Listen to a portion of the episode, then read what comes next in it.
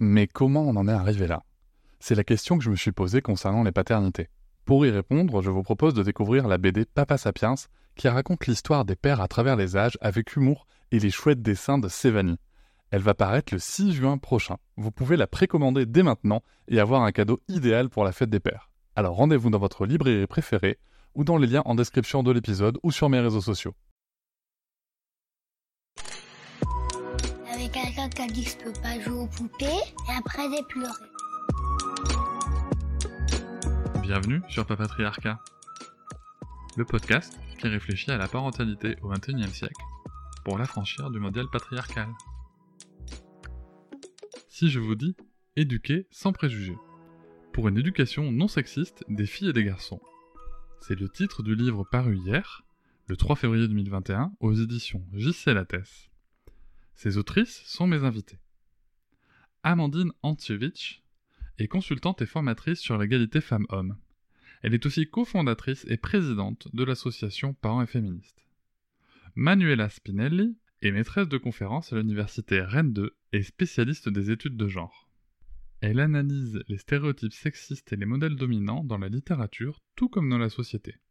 Elle est également cofondatrice de l'association Parents et Féministes. J'ai eu l'honneur de pouvoir lire ce livre avant sa parution, et c'est ce qui a amené cet épisode. Le contenu de cet ouvrage est, à mon sens, extrêmement riche. Il est riche en références. Il est riche parce qu'il essaie aussi de couvrir une plage de 0 à 10 ans. Nous allons parler de la grossesse, nous allons parler des stéréotypes pendant la grossesse, des stéréotypes pendant la petite enfance, mais aussi à l'école, pendant le sport. Nous allons pouvoir balayer tout un tas de situations et évoquer comment est-ce qu'on peut faire évoluer les choses. Ce n'est qu'un tout petit aperçu de ce que vous pourrez trouver dans ce livre, qui vous permet aussi de prendre des notes, de faire des exercices pour vous permettre d'amener des réflexions, et c'est ce que j'aime particulièrement dans leur livre, c'est justement qu'ils renvoient les lecteurs et les lectrices à une réflexion profonde et justement à une évolution. Comme je vous l'ai dit, ce livre démarre dès la grossesse, et c'est ce qui va amener ma première question en me demandant s'il existe toujours une préférence de sexe pour le garçon, et quelles sont les superstitions qui entourent le sexe de l'enfant pendant la grossesse. Je vous souhaite une bonne écoute.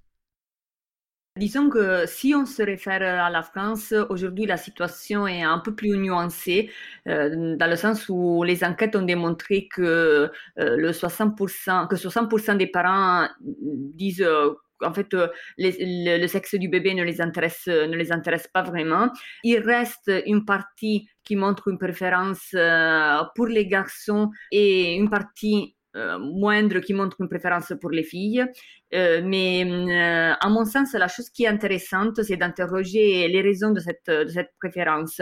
Parce que quand on pose la question aux parents, euh, on voit que pour les garçons, il y a une liste qui est bien précise et qui est assez longue. Donc, c'est le garçon qui va me protéger ou protéger la descendance. il y a aussi la, la, thématique du nom de famille.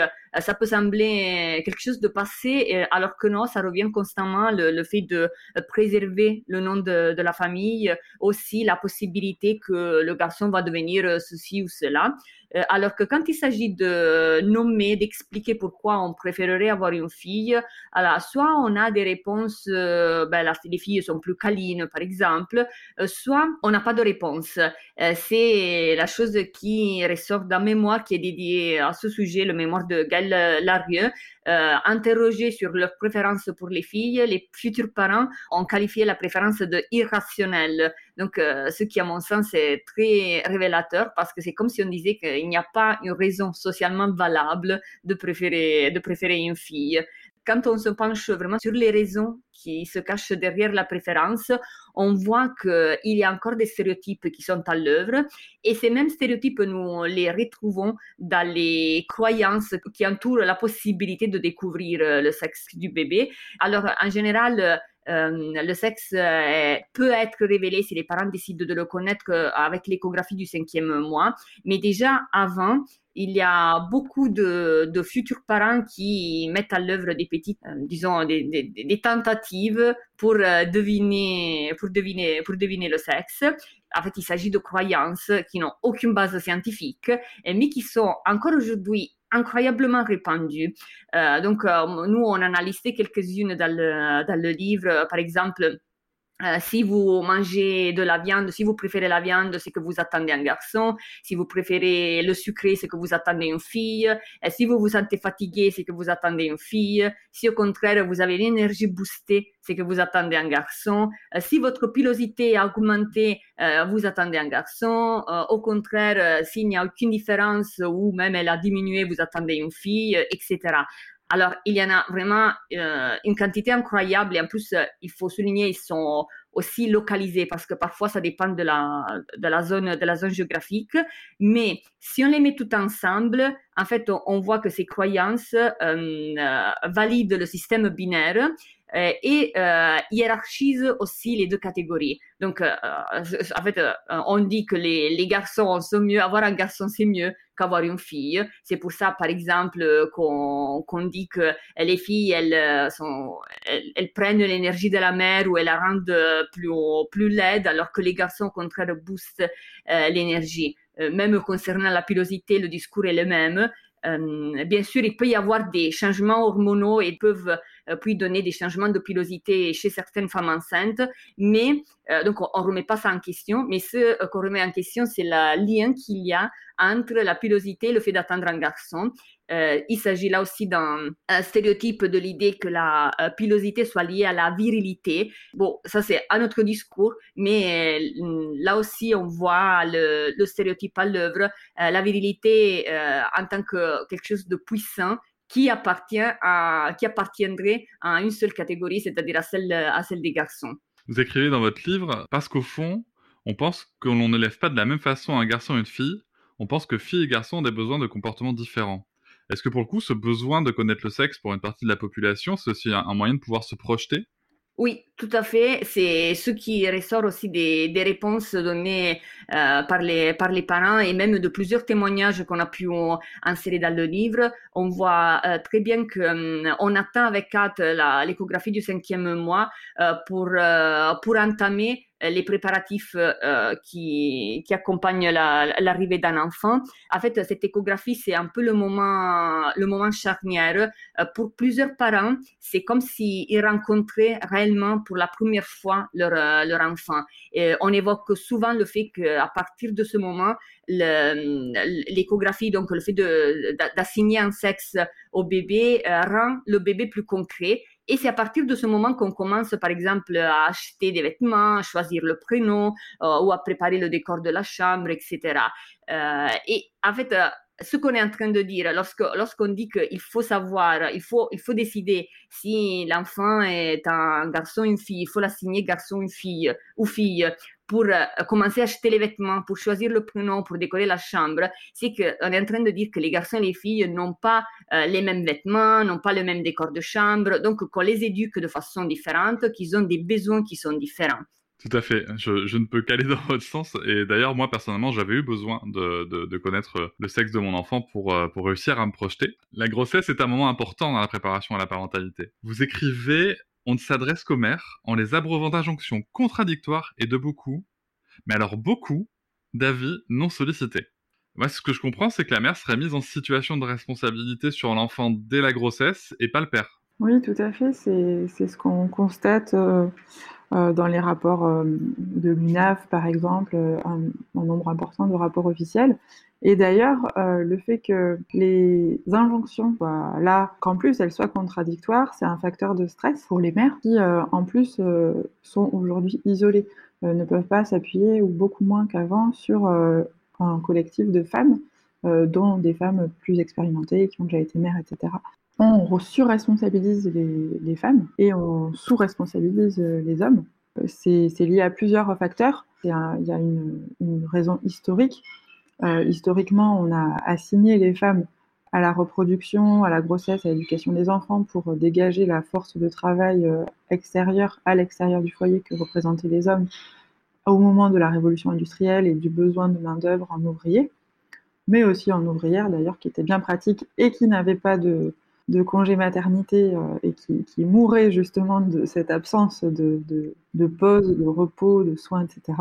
Euh, et d'ailleurs, euh, c'est intéressant de voir que l'origine du congé maternité, elle, est là. En gros, c'était une époque où, donc à la révolution industrielle, une partie des médecins, se rendaient compte, constataient avec effroi les conditions de vie des ouvrières euh, la surmortalité infantile parce qu'elles ne pouvaient pas, euh, elles étaient contraintes de retourner euh, à l'usine, et la surmortalité des mères qui n'avaient aucun moment de repos et de soins, qui coïncidait aussi avec un moment où on avait fortement besoin de main-d'œuvre, donc on avait besoin de, ces, enfants restant en vie. Pour ces deux raisons, le congé maternité est apparu. Donc c'était un congé de l'employeur, un moment pendant lequel les, mères ne perdaient pas le contrat de travail et pouvait euh, s'arrêter, mais il a fallu 25 euh, ans pour que ce soit adopté par euh, les législateurs. Enfin bref. Mais en tout cas, historiquement, c'était la raison, c'était pas c'était pas forcément le repos des mères, ou en tout cas, c'était pas la c'était pas une fin en soi, ce repos des mères. C'était un moyen pour que la natalité soit au rendez-vous. Et donc, voilà, on a aussi séparé ben, la sphère de la reproduction en la confiant aux femmes et la sphère de la production en la confiant aux hommes. Donc euh, voilà, ça, ça, a perduré euh, et on en a aujourd'hui le, résultat, notamment euh, qui est, qui est validé par le fait que les congés, sont, les, congés dont bénéficient les parents aujourd'hui sont, très inégaux.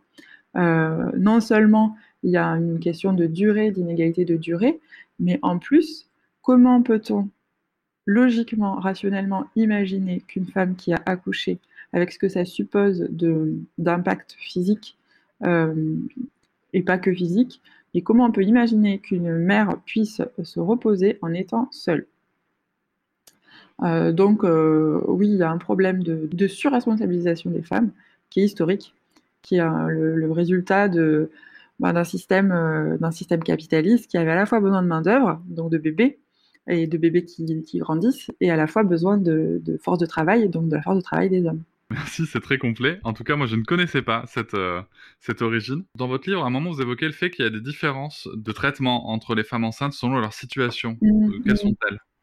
Oui, oui. Alors, euh, on a beaucoup parlé depuis, depuis quelques années, heureusement, enfin, malheureusement et heureusement, mais en tout cas, on a réussi à mettre sur la table le, sujet des violences gynécologiques et obstétricales qui sont accrues dans certaines situations. Dans le livre, on souligne l'addition entre sexisme et racisme au moment de la grossesse et de l'accouchement. C'est-à-dire que les femmes racisées, elles subissent des violences supplémentaires euh, bah, parce que le racisme faisant que euh, on peut se permettre à peu près n'importe quoi avec des personnes qu'on suppose moins importantes, inférieures, hein, enfin, c'est l'héritage du racisme. Ce racisme étant encore présent, forcément, il vient s'insinuer dans les pratiques professionnelles, jusque dans les maternités. Donc c'est par exemple ce que des chercheuses ont appelé le syndrome méditerranéen. Donc c'est un a priori qui complètement euh, complètement euh, illogique parce que d'un côté euh, les, soignants ont intégré l'a priori selon lequel les femmes racisées supporteraient mieux la douleur. Donc en gros, il n'y aurait pas tellement lieu de s'occuper d'elles même si elles souffrent et que de l'autre côté, elles exagéraient la douleur. Donc, euh, il n'y aurait pas non plus lieu de les prendre au sérieux quand elles euh, manifestent leur douleur. Voilà, donc euh, ça, c'est très, c'est extrêmement choquant, révoltant, honteux, et ça s'exerce ça sur des moments hyper importants tels que l'accouchement et la naissance. Il va y avoir aussi bah, l'aptitude parentale qui va être mise en doute quand elle, quand est exercée par des, femmes et des hommes racisés. C'est en gros le racisme qui, est présent dans la vision de, euh, de la fécondité des femmes racisées. En gros, euh, ce qu'on apprend en lisant notamment les travaux de Françoise Vergès et certainement d'autres travaux aussi, c'est que à l'époque de, l'esclavage, le, on le, connaît dans les livres d'histoire de façon massive et organisée, les enfants des femmes noires euh, servaient de main d'œuvre aussi. En gros, la natalité euh, des femmes racisées, elle va être favorisée quand on a besoin de main-d'œuvre et elle va être défavorisée. On va, essayer, on va lutter contre institutionnellement quand on estime qu'on n'a pas besoin de main-d'œuvre et que, étant donné que ces, personnes ont une moindre importance, euh, on s'octroie le droit de, dire que euh, il ne faut pas trop faire d'enfants quand on est racisé. racisé. C'est des discours qu'on va retrouver encore aujourd'hui. Je crois que vous évoquez un, un sujet au XXe siècle de, d'interruption de, grossesse forcée, c'est ça? Oui, oui, oui. Euh, c'est des, des, problématiques, euh, enfin, ce sont des, des, horreurs qui existent encore. bah, que vivent les femmes ouïghours en ce moment, qui existait aussi au Pérou, je crois. Je crois qu'on parle du Pérou. Enfin, en fait, ça existe dans, dans, dans tous les endroits où on considère que, que, que, tout, que tout être humain n'a pas la même valeur. Hmm. et à partir du moment où il y a un racisme institutionnel qui, qui, est instauré et qui estime qu'il y a des populations supérieures et inférieures, eh ben, il va y avoir euh, une tentative de contrôle des naissances euh, qui peut aller jusqu'à euh, des avortements forcés, jusqu'à ben, qui va aussi, qui s'exerce aussi quand on trouve, on ne s'émeut pas des violences policières et des meurtres de d'enfants noirs, alors qu'on on serait horriblement choqué si c'était, s'il s'agissait d'enfants blancs. C'est ce que c'est ce que dénoncent aujourd'hui des des femmes comme euh, des militantes comme Assa Traoré et Fatima Ouassak. Hmm, tout à fait.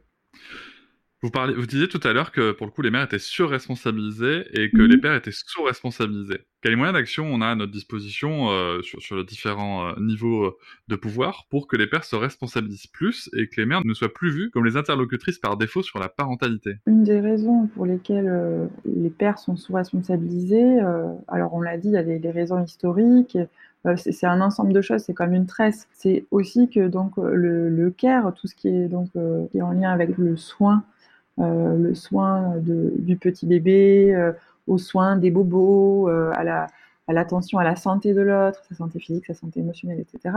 Ça a été donc depuis des siècles mis du côté des femmes, ce qui ne veut pas dire que toutes les femmes le font savent le faire, ni ne le font, ni ne le font, ni ou ne le font avec plaisir, mais en tout cas, ça a été très fortement on a très très très fortement incité les femmes à, investir euh, le, care. Donc, euh, nous, ce qu'on suggère, étant donné que le care, c'est le soin, ça a une valeur énorme, on en a vraiment besoin. Euh, on, voilà, on le voit, on le voit avec notamment les métiers du, du care, mais pas que. dans les familles aussi, le, le care est présent dans le fait de s'intéresser aux émotions des uns et des autres. Euh, ça, c'est un travail que les femmes font beaucoup plus et qui, euh, est très important, mais qui est aussi très fatigant. Euh, donc l'idée, c'est de, bah, que ce soin, cette aptitude au soin, elle soit, elle soit encouragée dès le plus jeune âge chez les petits garçons, pour justement qu'on se partage ce travail de soin que ce soit pas une, question de sexe ou de genre, mais que ce soit une, question d'humanité en fait. Donc il y a l'éducation des garçons qui est très importante, euh, en tout cas qui est un levier très très fort de distribution euh, du care euh, sur l'ensemble de, la population et pas que du côté des petites filles qui d'ailleurs ont, aussi d'autres choses à faire hein, du coup que, que le soin. Hein. L'idée c'est que plus, plus on distribuera les cartes, plus, on, plus ce sera facile d'avoir des cartes en main. Et l'autre levier, c'est le levier du congé coparent et congé paternité.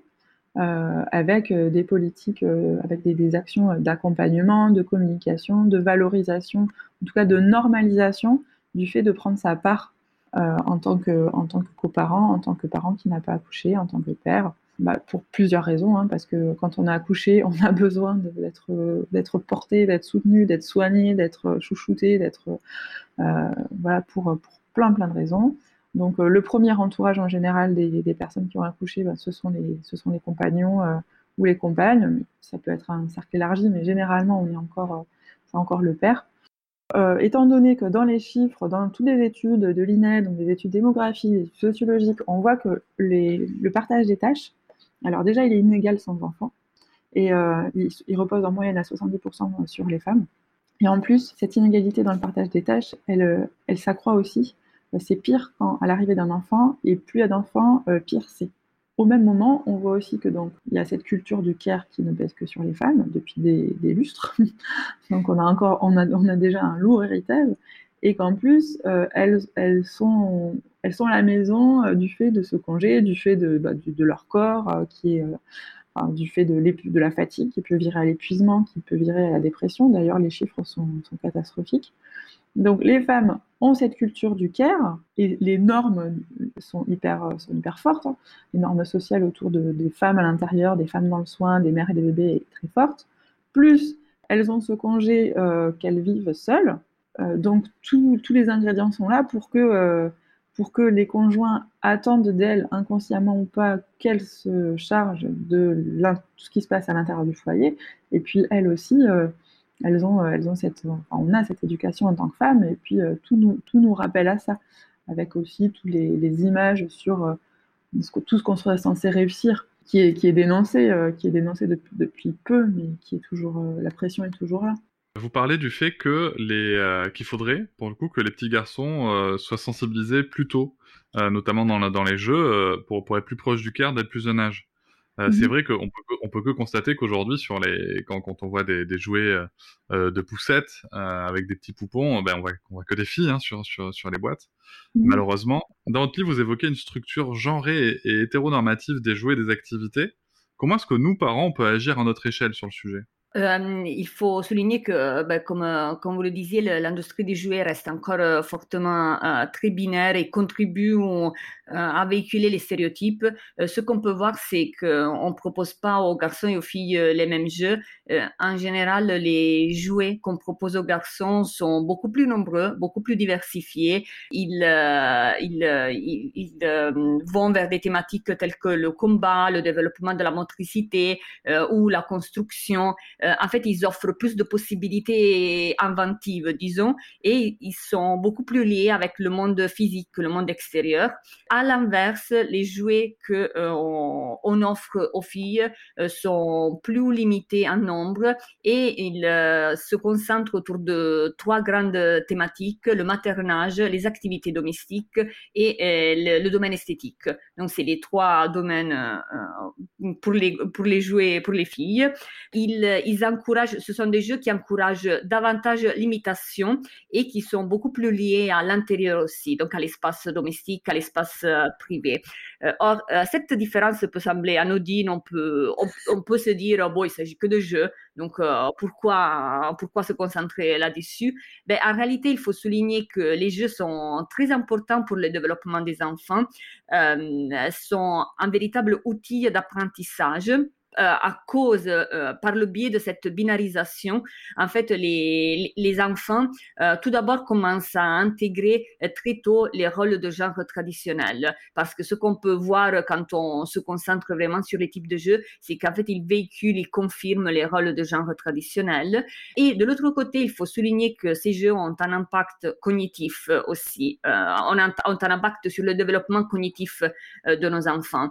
par exemple, le jeu de la poupée ou de la poussette euh, dont, vous parliez, qui, est, euh, qui semble encore euh, être interdit aux, garçons. Ce n'est pas le cas de tous, mais d'une large partie encore c'est un jeu qui a plusieurs avantages parce qu'en fait, c'est un jeu qui encourage l'enfant à prendre soin de quelqu'un d'autre. Donc, on commence euh, à, donner, à prêter de l'attention euh, aux autres, on commence à, apprendre à prendre soin, euh, on commence à faire attention aux autres. Et en plus, c'est un langage qui permet le développement linguistique. les, ce qu'on a pu voir, c'est que presque la plus grande partie des jeux qui sont étiquetés filles consentent le développement des activités, le développement des capacités langagères. Et c'est quelque chose qui demeure, disons, moins développé dans, le, dans les jeux pour les garçons.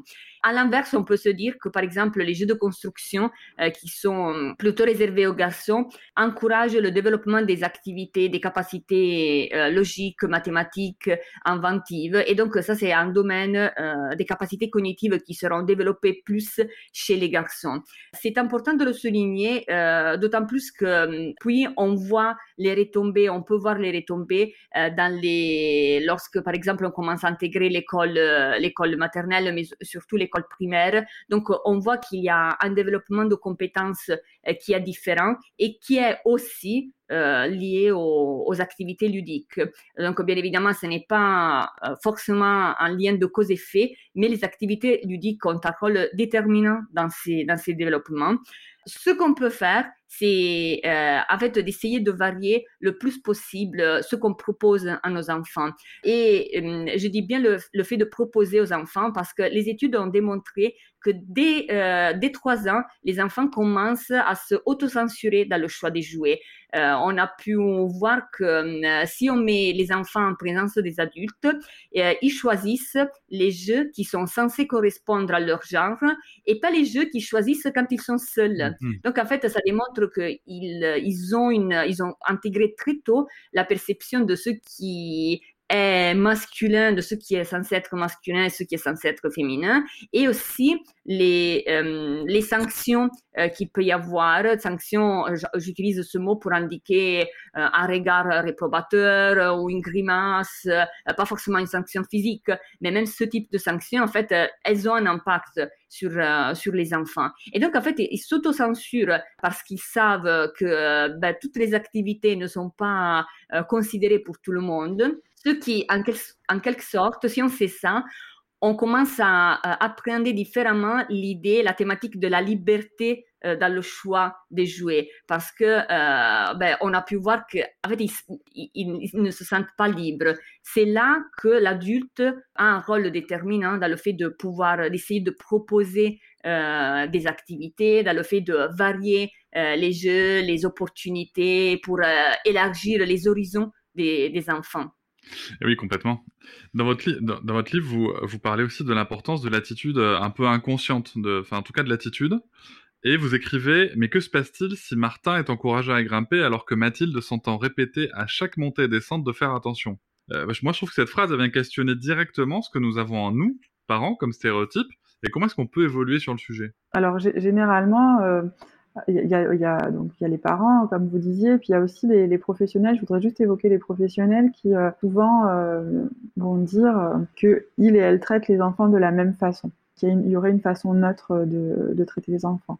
Or, quand, on, quand on observe, quand des sociologues observent les interactions, on voit bien que les stéréotypes sont présents dans les pratiques professionnelles, dans les postures, dans la façon de s'adresser, les mots qu'on utilise. D'ailleurs, le genre neutre euh, dans le vocabulaire n'existe pas, hum, mais aussi euh, ce qu'on va demander, ce qu'on va encourager, ce qu'on va interdire ou décourager.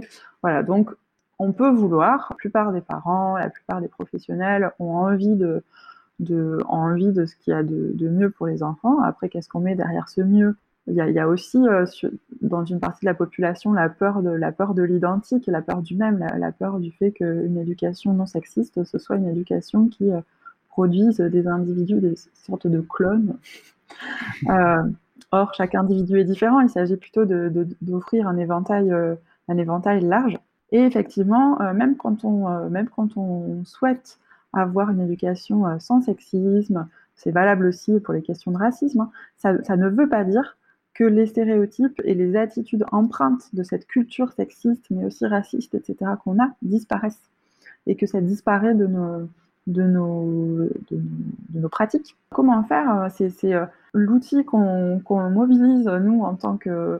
Qu'on a mobilisé pour euh, écrire ce livre, qu'on mobilise depuis plusieurs années euh, en tant qu'individu, mais aussi dans nos, travaux professionnels, c'est le questionnement, la, remise en question, l'auto-observation euh, de, ces, de ces représentations. Moi, ce, que je, enfin, ce qui m'arrive souvent de mobiliser euh, quand, euh, voilà, quand je me regarde faire, c'est de me dire, bah voilà, est-ce que tu aurais fait pareil si c'était une fille ou un garçon? Qu'est-ce que que tu ferais là? Et avoir l'honnêteté de, de la réponse, même quand elle ne nous plaît pas, c'est justement ce qui nous permet de nous améliorer. C'est valable dans plein de domaines dans la vie. Donc prendre conscience de ces stéréotypes, ça permet de se, ça permet de se décaler. Moi, je me suis, j'ai une anecdote personnelle. Euh, j'étais en vacances avec mon fils et une copine à lui. Il avait un arc que la petite fille, visiblement, euh, avait l'air curieuse d'utiliser, mais elle n'osait pas trop l'utiliser. Et puis moi, je me suis vue euh, la regarder et puis me dire qu'en fait, j'avais pas spécialement envie de jouer à l'arc et de lui, de lui, montrer. Et puis je me suis reprise en me disant non, attends, justement, elle ose pas. Encourage-la, montre-lui. Et puis après, si elle a envie de, voilà, donne-lui les billes, donne-lui les encouragements, les montre-lui. Et puis, et puis justement, euh, en faisant ça, voilà, je, suis dans la démarche que humainement j'ai envie de porter. C'est-à-dire de donner ce que la société a tendance à enlever aux enfants selon si ce sont des filles ou des garçons. I'm Sandra, and I'm just the professional your small business was looking for. But you didn't hire me because you didn't use LinkedIn jobs. LinkedIn has professionals you can't find anywhere else, including those who aren't actively looking for a new job, but might be open to the perfect role, like me. In a given month, over 70% of LinkedIn users don't visit other leading job sites. So if you're not looking on LinkedIn, you'll miss out on great candidates like Sandra. Start hiring professionals like a professional. Post your free job on linkedin.com/achieve today. Et oui, je trouve que c'est une piste euh, tout à fait euh, concrète de, de, se poser la question de savoir euh, si, si ça avait été un garçon, si c'est une fille, Comment Mm. est-ce que comment est-ce que je réagis Euh, Et, et c'est ce que j'apprécie beaucoup dans votre livre à titre personnel, c'est qu'il y a vraiment une recherche de, de questionnement intérieur. Vous, vous cherchez vraiment à, à aller interroger le, le lecteur et la lectrice. Vous parlez aussi des émotions. Moi, je peux que confirmer le fait que connaître et savoir accompagner ces émotions et celles des autres, c'est une grande force. Une émotion en particulier semble avoir un traitement euh, différent selon le sexe. Il s'agit de la colère. Qu'est-ce que vous pouvez nous en dire? Oui, en fait, dans notre euh, culture, on demande euh, souvent aux filles d'être euh, d'être sages. C'est un peu le mot fourre-tout qui signifie gentille, discrète, capable de vivre en retrait. Disons que le modèle traditionnel, le modèle de féminité traditionnelle présente une femme qui est silencieuse, qui parle à voix basse, qui ne se met pas en colère, qui est très discrète et qui ne se met pas en colère. Euh, la colère, c'est l'émotion qui est interdite aux femmes. Euh, ça peut sembler paradoxal parce qu'en général, le stéréotype veut que les femmes soient plus proches de leurs émotions. Euh, elles sont décrites comme des, êtres émotionnels au point que pendant longtemps, on a invoqué cette, ce côté émotionnel comme la raison qui les rendait incapables, inaptes au pouvoir. Les femmes ne sont pas capables d'autorité parce qu'elles sont pas rationnelles, elles sont trop, elles submerger par leurs émotions. Euh, or, euh, de toutes ces émotions, par contre, on a éliminé la colère qui est considérée comme l'émo- l'émotion masculine par excellence. Alors pourquoi? Nous avons émis plusieurs hypothèses dans le, livre. La colère, c'est quelque chose euh, qui est souvent perçu comme quelque chose de, violent, de lié à l'action. Euh, donc, euh, on peut créer un lien avec euh, l'image traditionnelle de la masculinité. Donc, on se dit que c'est pour ce biais qu'on a euh, considéré la colère comme une émotion masculine, d'autant plus que la colère a aussi un côté positif, parce que la colère, si bien canalisée, peut amener à, faire des changements, est un moteur de changement, de, changement individuel, mais aussi social. Donc, euh, c'est une raison euh, supplémentaire pour euh, ne pas l'ouvrir au groupe, euh, à la catégorie euh, qu'on euh, qu'on essaie de garder en, position de, en position de soumission.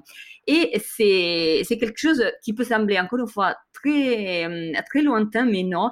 La colère, encore aujourd'hui, c'est euh, une émotion qu'on qu'on attribue différemment, qu'on reconnaît presque pas chez les femmes. Il y a un très beau livre que je conseille qui a été écrit par une journaliste américaine, Soraya Chemali, euh, Le pouvoir de la colère des femmes. Et à un certain moment, elle parle euh, du fait que lorsqu'ils sont, on, a fait voir euh, un groupe de personnes une photo euh, d'un homme et une femme qui étaient en colère. Et en fait, pour l'homme, pour la photo d'homme, on a identifié tout de suite l'émotion de la colère. Euh, donc l'échantillon de personnes a dit oui, cet homme est en colère, alors que pour les femmes, non, on n'avait pas la capacité de la reconnaître. Elle semblait chagrinée, déprimée, interdite, mais le mot euh, en colère, l'expression en colère ne revenait pas, euh, ce qui démontre qu'on la reconnaît pas. Et c'est euh, très dur. Pourquoi? Parce que en fait, euh, ce qu'on fait, si on ne reconnaît pas la colère de quelqu'un, c'est qu'on invalide aussi les raisons qui mettent en colère la personne. On ne considère pas la colère légitime. Et pour les femmes, ça c'est une situation que l'on vit tous les jours euh, en tant qu'individu, mais aussi en tant que, en tant que, catégorie. On ne considère pas les, les légitimes les raisons qui nous mettent en colère. Euh, en général, on, on invalide euh, tout de suite euh, ce- cette colère en disant, par exemple, là, les femmes sont des hystériques, c'est le mot qui revient, qui revient le plus souvent. C'est le mot que j'attendais. On est des hystériques ou des capricieuses, ça aussi, on est très capricieuses. Et, euh, et on se concentre pas sur ce qu'on est en train de dire. Donc, on voit pas les inégalités qui nous poussent en fait à nous mettre, à nous mettre en colère. Et c'est quelque chose qu'on espère euh, qu'il faut en fait euh, qu'il faut aborder dès l'enfance. C'est important de donner la possibilité à nos enfants de reconnaître, de ressentir, d'exprimer toutes leurs émotions, euh, y compris donc pour les filles la colère, pour plusieurs raisons. Tout d'abord, c'est le fait de, ben, d'entrer en contact avec une partie de, nous-mêmes, de se connaître, d'être relié à nous-mêmes, mais il y a aussi des raisons plus sociales, comme celles que j'évoquais tout à l'heure. Nous pouvons en témoigner parce que c'est la colère qui nous a poussés au militantisme. On s'est retrouvés par chance entre mères en colère et on a décidé de la canaliser en créant un projet parents et féministe qui vise à changer euh, les, conditions, les inégalités, les conditions euh, sociales euh, et les, conditions sociales et les inégalités pour la parentalité. Donc la colère peut être aussi un outil de changement social et mais si on la reconnaît pas et si on l'écoute pas, c'est clair qu'elle reste là juste comme comme une émotion. On peut pas la la rendre efficace. On a beaucoup parlé là de l'environnement euh, proche de l'enfant, des parents et des jouets. Votre livre va bien plus loin que ça, notamment en traitant le sujet de l'école. Vous écrivez La mixité n'est pas l'égalité. Quels constats ont amené cette phrase? Alors, on sait que l'école reproduit les inégalités, les inégalités de classe, les inégalités de genre. Pourtant, elle est mixte. Organiser la mixité scolaire, ce n'est pas synonyme de, l'égalité, qu'elle soit euh, l'égalité filles-garçons, l'égalité entre différentes catégories euh, sociales. Il y a une raison à cela, il y a une raison euh, historique et politique. Quand il a été décidé, quand les politiques ont décidé de la mixité de l'école, ils l'ont fait pour des raisons économiques. Ils l'ont pas fait parce qu'ils ont considéré que les filles et les garçons n'avaient plus à être séparés parce que, en fait, c'était des êtres humains doués d'intelligence et que euh, les droits en termes d'éducation et d'orientation euh, étaient les mêmes. Non, pas du tout. Ça a été, euh, ça a été décidé pour faire des économies, notamment dans les milieux ruraux où c'était plus cher d'entretenir l'école des filles, l'école des filles et l'école des garçons que de faire une seule école. Et d'ailleurs, au début de la mixité dans les écoles, on a appris que on séparait malgré tout dans la classe les filles et les garçons d'un rideau, que dans la cour de récré ils n'étaient pas mélangés et que et d'ailleurs c'est assez moi, je trouve ça assez euh, euh, intéressant de se dire qu'encore aujourd'hui, on a des problèmes de partage de l'espace dans la cour de récréation. Tout ça a une histoire. Toutes ces inégalités ont une histoire. Elles, ne sont pas là par hasard. Et si elles sont pas là par hasard, ça veut aussi dire qu'en connaissant bien cette histoire, on a des clés pour euh, changer la, réalité, changer ce qui se passe aujourd'hui. Donc, si je comprends bien, c'est pas le simple fait d'avoir mis les filles et les garçons ensemble qui font que tout à coup, pouf, la différence de traitement est partie Absolument mm. et qu'au contraire, on retrouve comme à l'extérieur de l'école, les mêmes inégalités comme vous l'avez. Euh, voilà, et puis en plus, voilà, et en plus, sans la formation, étant donné que l'ensemble des professionnels de l'éducation ne sont toujours pas formés, sont, sont minoritaires, les personnes formées sont minoritaires, euh, donc du coup, les professionnels n'ont pas les clés euh, pour pour désamorcer justement ces situations de domination dans lesquelles les enfants vont se retrouver et vont, vont s'habituer. Généralement, les, euh, les petits garçons vont s'habituer à être en situation de domination et les petites filles en, situation de dominer. Et il y a les mêmes types de mécanismes selon les classes sociales, par exemple sur le fait de s'autoriser à prendre la parole, de s'autoriser à interrompre ou pas. Euh, c'est des choses qu'on calcule, hein, qui, sont, qui sont repérées. Euh, l'éducation nationale le sait, mais elle continue à faire très peu. Ça, c'est un sujet que vous évoquez justement dans les différences de traitement, notamment à l'oral, entre filles et garçons. Qu'est-ce mhm. qui se passe Qu'est-ce que vous avez pu constater là aussi? Alors, ce qu'on constate, c'est que la parole n'est pas distribuée de, façon euh, égale. On a un peu, la parole est à peu près à 60% euh, pour les garçons, un peu moins de 60%. Euh, donc, ça va un petit peu mieux si on regarde l'évolution des chiffres. donc, il y a la quantité de parole, mais il y a aussi le type de parole. Alors, quand on, quand on observe et qu'on calcule, on s'aperçoit que les enseignantes et les enseignants vont demander plus souvent aux petites filles euh, de, restituer, de rappeler euh, une information qui a été vue et euh, vont davantage solliciter les petits garçons à la réflexion, à la production d'une réflexion. donc à être plus dans la posture de l'élaboration d'une réflexion, d'une expertise, et les petites filles dans la position de d'aidante. Et ça, ça se retrouve ensuite, ça se retrouve sur les plateaux télé. si on pousse, si on pousse, si on suit le fil jusqu'au bout, c'est des, des, mécanismes qui se retrouvent par rapport au partage de, la parole dès l'école maternelle, donc il est inégal, et on autorise, sans s'en rendre compte, les petits garçons à couper la parole, euh, et les professionnels reprennent euh, l'enfant quand c'est un garçon qui a coupé la parole, et lui répondent comme si sa parole, euh, voilà, sans, souligner le fait que la parole a été coupée, qu'on va attendre que l'autre enfant finisse sa phrase, etc. donc on va rebondir sur la parole du petit garçon, même s'il a coupé la parole d'une camarade.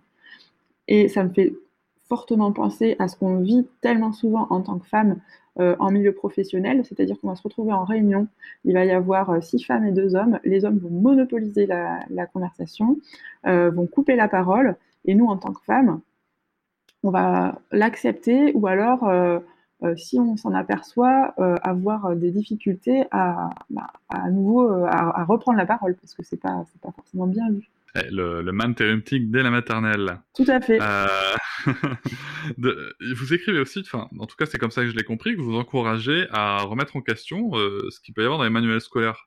Alors que pourtant, c'est bien connu que si c'est écrit dans le manuel, c'est forcément vrai. Ben non. non, non, non. Au contraire, il faut remettre en discussion les, les, les contenus des manuels scolaires parce qu'il faut se dire euh, que ces contenus ne sont pas neutres, mais euh, ils sont le résultat d'une sélection, ils sont le résultat d'un point de vue, d'une euh, d'une culture partagée. Il faut vraiment se pencher sur, les, sur ces contenus. Et quand on commence à les analyser, on voit que euh, au-delà de la différence qu'il peut y avoir entre les maisons d'édition ou entre les, les, les, les, disciplines, il y a quand même une constante, c'est l'invisibilisation des femmes euh, dans les contenus, mais aussi dans les représentations, parce qu'il y a eu des études sur les illustrations des manières scolaires euh, dès euh, l'école primaire et on a pu voir qu'en fait les femmes elles, étaient euh, sous-représentées et quand elles étaient représentées, elles apparaissaient pas en tant qu'individu ou très peu en tant qu'individu, plutôt en tant que symbole. Par exemple, c'était la, la liberté qui guide le peuple ou la, la muse, donc beaucoup moins en tant qu'individu. et c'est très important de le souligner parce qu'il faut se rappeler que le manuel est un outil pédagogique, mais il est aussi un vecteur de normes, euh, un vecteur de valeurs, de représentation plus encore, il contribue à créer ces représentations. On peut se dire que ça aussi, ça a un impact euh, sur les enfants et notamment sur, euh, sur les petites filles qui manquent cruellement de modèles, même s'il y a des initiatives à côté de l'école qui commencent à se mettre en place par le biais de certains livres qui proposent par exemple des biographies de femmes scientifiques, etc.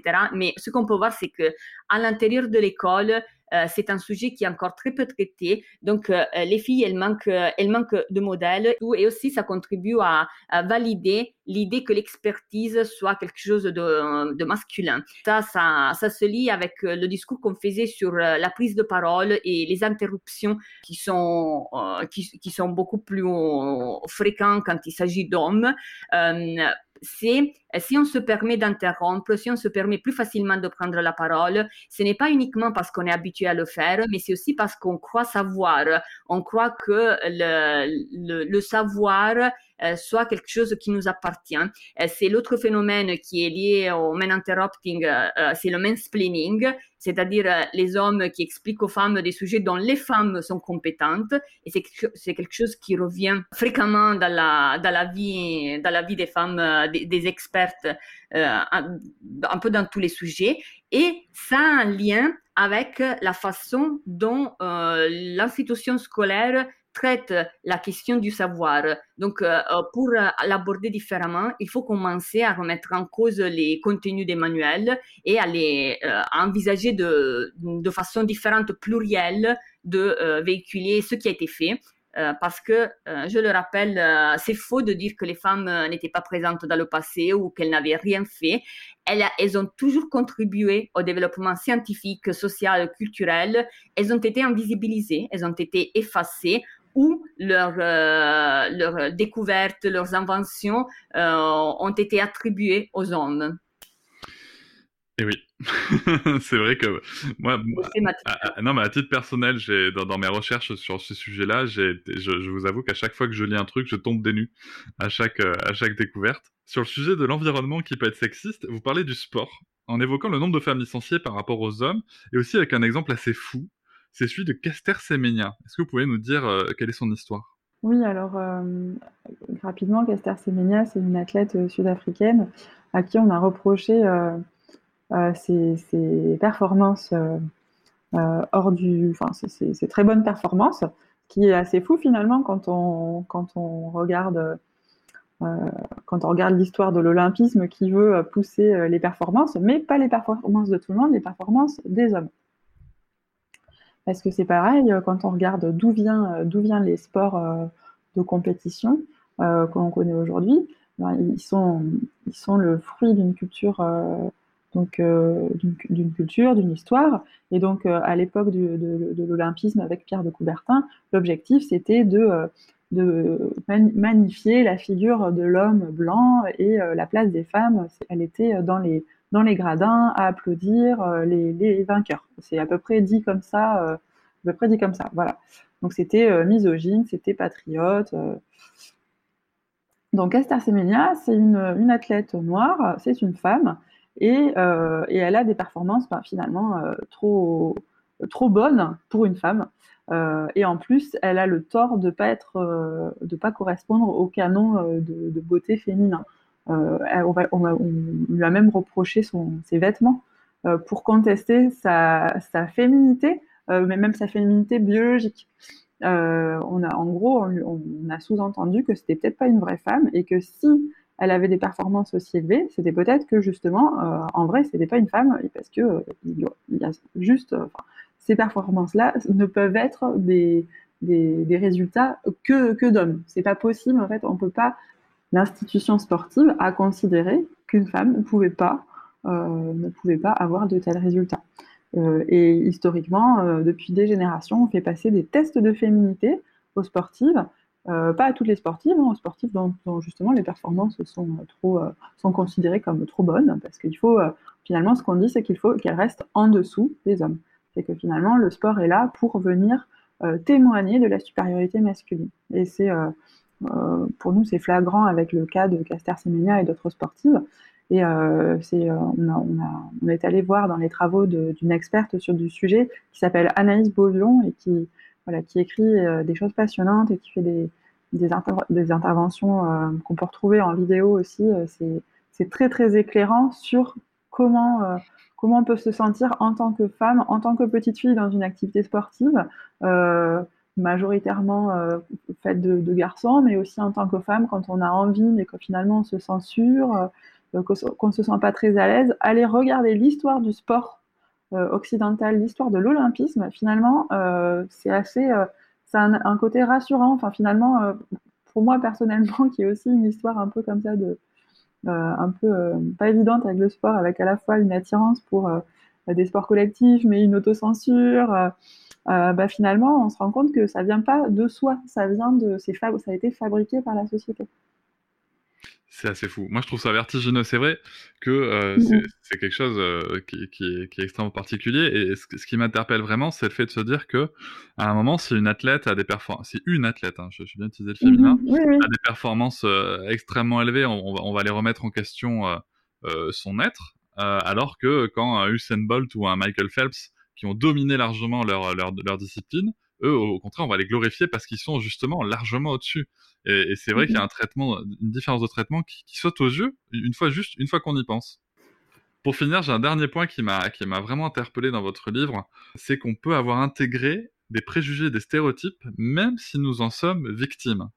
Vous utilisez l'exemple d'une étude menée avec des poupées pour, euh, pour évoquer le sujet. Qu'est-ce que vous pouvez nous en dire? Oui, alors euh, l'étude des poupées, c'est une étude qui a été menée par un, euh, un couple de psychologues afro-américains, euh, le couple Clark. Euh, et donc, ce, couple afro-américain donc présentait, travaillait sur l'intégration des stéréotypes racistes par les enfants afro-américains. Et donc, présentait aux enfants un poupon noir et un poupon blanc. et il leur demandait quel était selon eux, selon elles, le poupon le plus gentil, le plus joli, et c'était euh, le point blanc qui, euh, qui, recevait, euh, auquel étaient attribuées toutes les qualités.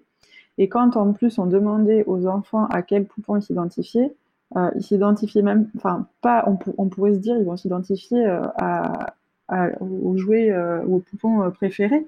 Maintenant, ils, ils avaient compris qu'ils n'étaient pas ce poupon, ce poupon-là, ils n'étaient pas le poupon noir, ils s'identifiaient au poupon noir. Donc se déprécier eux-mêmes. et finalement, oui, c'est c'est ce qu'on voit aussi avec les stéréotypes sexistes, c'est que euh, bah, en tant que fille, on va se, en tant que femme, s'auto-censurer dans certaines activités, même si on les a jamais, euh, on s'est jamais exercé. Il va y avoir un préjugé de supériorité pour les hommes, un préjugé de supériorité pour les blancs. Et oui, on intègre en fait les stéréotypes, même, euh, même s'ils nous sont défavorables. C'est un, un, des problèmes. malgré tout, ce qu'on peut aussi dire, c'est qu'en prenant conscience de ça, individuellement et aussi collectivement, parce que lutter seul contre la, masse, c'est bon, voilà, c'est loin d'être facile. Mais avec cette prise de conscience, justement, on peut se décaler du stéréotype. C'est ce qu'on appelle la menace du stéréotype, qui est l'inverse de l'effet Pygmalion, qui lui, disons, permet de, développer les capacités. La menace du stéréotype, c'est quand on les intègre, en fait, on n'arrive pas à exploiter ces capacités, on les bride. Euh, on le voit dans le milieu scolaire, on le voit notamment pour le cas des mathématiques, euh, où plusieurs études ont, ont, montré qu'en fait, les filles, euh, lorsqu'elles sont en présence des garçons, brident leurs capacités, donc elles sont capables de résoudre euh, un exercice de maths si elles sont un groupe non mixte, alors que les résultats sont inférieurs si elles sont un groupe mixte, ou encore si l'exercice est présenté comme un exercice de mathématiques, elles n'arrivent pas ou elles y arrivent très peu euh, à le résoudre, alors que si l'exercice est présenté comme un exercice de dessin, elles ont des résultats meilleurs que les garçons. Donc, euh, en fait, euh, ça démontre l'intégration et l'impact aussi sur euh, l'exploitation, le développement des capacités des enfants, des stéréotypes. Parce que ce discours qu'on peut faire pour les, mathématiques, en réalité, il est vrai pour tous les stéréotypes, qu'il s'agisse de ce ratio dont Amandine parlait, dans le domaine esthétique, dans le domaine, par exemple, de la, du milieu professionnel, de la prise de parole, etc. Mm. Ce que je voudrais aussi ajouter, c'est que ce qu'on constate aussi, c'est que euh, quand les professionnels qui encadrent une activité euh, faite par des enfants sont formés euh, aux enjeux, à la déconstruction des stéréotypes, les, enfants réussissent mieux un, un même exercice. Les, les, résultats sont différents selon si les professionnels sont formés ou pas. on a tout intérêt à former et et en tant que formatrice, euh, je peux vous dire que c'est pas très compliqué euh, de, former euh, des, même des personnes qui n'y connaissent rien. En une journée de formation, on peut déjà faire beaucoup. je voulais aussi ajouter que c'est dans cet esprit-là de, justement de décalage par rapport aux stéréotypes et puis de, de proposition de modèles positifs à, des, filles, à des filles racisées, et puis de modèles alternatifs aux, aux petits garçons, que en tant qu'asso parents et féministes, on a voulu produire un cahier de coloriage euh, antisexiste pour euh, Noël dernier. Et euh, en se disant justement que, avec ce constat toujours de, des modèles qui sont proposés aux enfants, avec des modèles binaires, dans les petits, dans les magazines pour enfants, dans les, bah, justement quand on achète un petit magazine avec la partie coloriage ou quand on lit une histoire pour enfants, enfin, bah, le héros c'est toujours un héros, ou alors s'il y a une héroïne, bah, elle correspond à certaines normes. Euh, et puis là, on a voulu justement euh, faire euh, d'autres propositions pour que les enfants, pour normaliser un éventail beaucoup plus riche de modèles. Donc on a un petit garçon qui, qui, prend soin de la nature et qui c'est, on, a, on, a, appris d'ailleurs qu'il, existait le, le, mythe du féto, c'est la fée au masculin. Donc on a un petit garçon qui avec des ailes qui nettoie la nature, qui prend soin de la nature, une petite fille aux cheveux crépus qui rêve qui rêve d'être astronaute ou, ou responsable politique présidente. Enfin voilà, on a un papa qui fait la vaisselle avec le sourire avec son petit garçon. Enfin, on a essayé de décaler justement d'aller à, contre-courant euh, de ce qui est normalisé. Et petite parenthèse sur ce cahier de coloriage, moi ce que j'apprécie énormément, puisque j'en ai, ai, ai, commandé plusieurs, mais ce que j'apprécie énormément dans, dans, ce cahier de coloriage, c'est qu'il y a aussi des dessins où justement on ne sait pas. C'est pas, c'est justement pas évident et ça permet d'aller interroger euh, et d'échanger euh, avec les enfants aussi. Ça peut être un vrai outil d'échange sur, avec les enfants sur, sur comment est-ce qu'ils perçoivent et comment, et comment est-ce qu'ils perçoivent la société qui nous entoure. Amandine Ancevich et Manuela Spinelli, merci beaucoup pour cet entretien. Votre livre Éduquer sans préjugés pour une éducation non sexiste des filles et des garçons aux éditions JC Lattès est sorti hier. Donc il est disponible dans toutes les librairies. Je ne peux que vous inviter à aller euh, l'acheter. Et je vous invite aussi à vous renseigner, chers auditeurs, sur l'association Parents et Féministes euh, que je soutiens personnellement et euh, qui, qui, mène plein de sujets, plein de combats qui sont extrêmement intéressants, extrêmement importants pour nous, mais aussi pour l'avenir de nos enfants. Merci beaucoup. Merci, beaucoup. Merci. À bientôt. Je vous remercie de m'avoir écouté. Je vous invite à vous abonner et nous pouvons aussi nous retrouver sur Facebook, Instagram et sur le blog papatriarca.fr. À bientôt.